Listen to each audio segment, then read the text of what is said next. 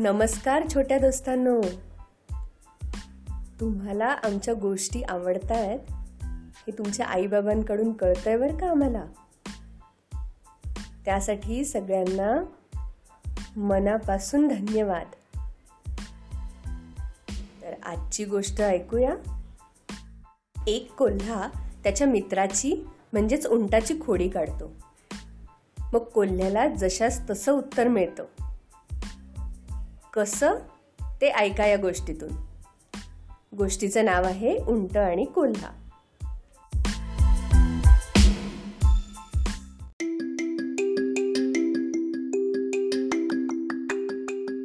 एका नदीकाठी एक उंट राहत होता. त्या उंटाची एका कोल्ह्याशी मैत्री झाली असते.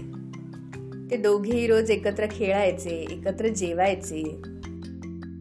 एकदा असंच कोल्हा उंटाला म्हटला हे उंट दादा त्या नदी पलीकडच्या शेतात पाहा तरी तिथे किती छान छान ऊस पिकलाय. आज आपण तिकडे जाऊया का? कोल्ह्याने अगदी आतुरतेने असं विचारल्यावर उंट हसून म्हणला हो जाऊया की. उंटाने कोल्ह्याला आपल्या पाठीवर बसवलं.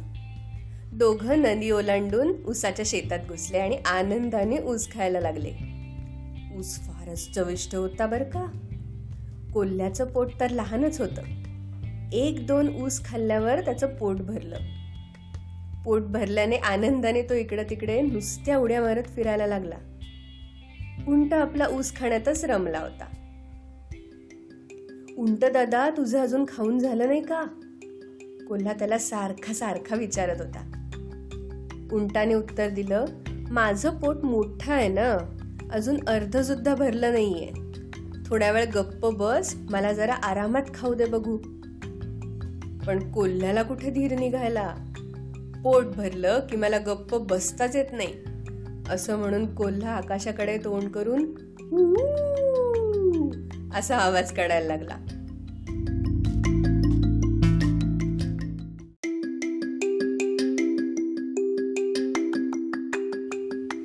कोल्ह्याचा आवाज ऐकून आजूबाजूच्या गावातले लोक काठ्या घेऊन धावतच आले.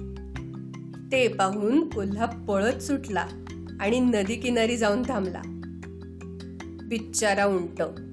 त्याला काही पळता आलं नाही तो गावकऱ्यांच्या हातात सापडला. गावकऱ्यांनी त्याला चांगला चोप दिला. मग उंट रडत खडत नदी किनारी पोचला. कोल्ह्याने वाईट वाटल्याचं नाटक करत म्हणलं अरे रे किती मारलं रे तुला? मला बघूनच किती वाईट वाटतंय. उंटाला कोल्ह्याची ही चलाखी लक्षात आली. तो म्हटला बरं ते जाऊ दे रे. आता लवकर माझ्या पाठीवर बस. आपण इथून निघूनच जाऊ. कोल्हा परत उंटाच्या पाठीवर उडी मारून बसला आणि उंट नदीतून चालायला लागला. दोघे नदीच्या मध्यावर येऊन पोचले.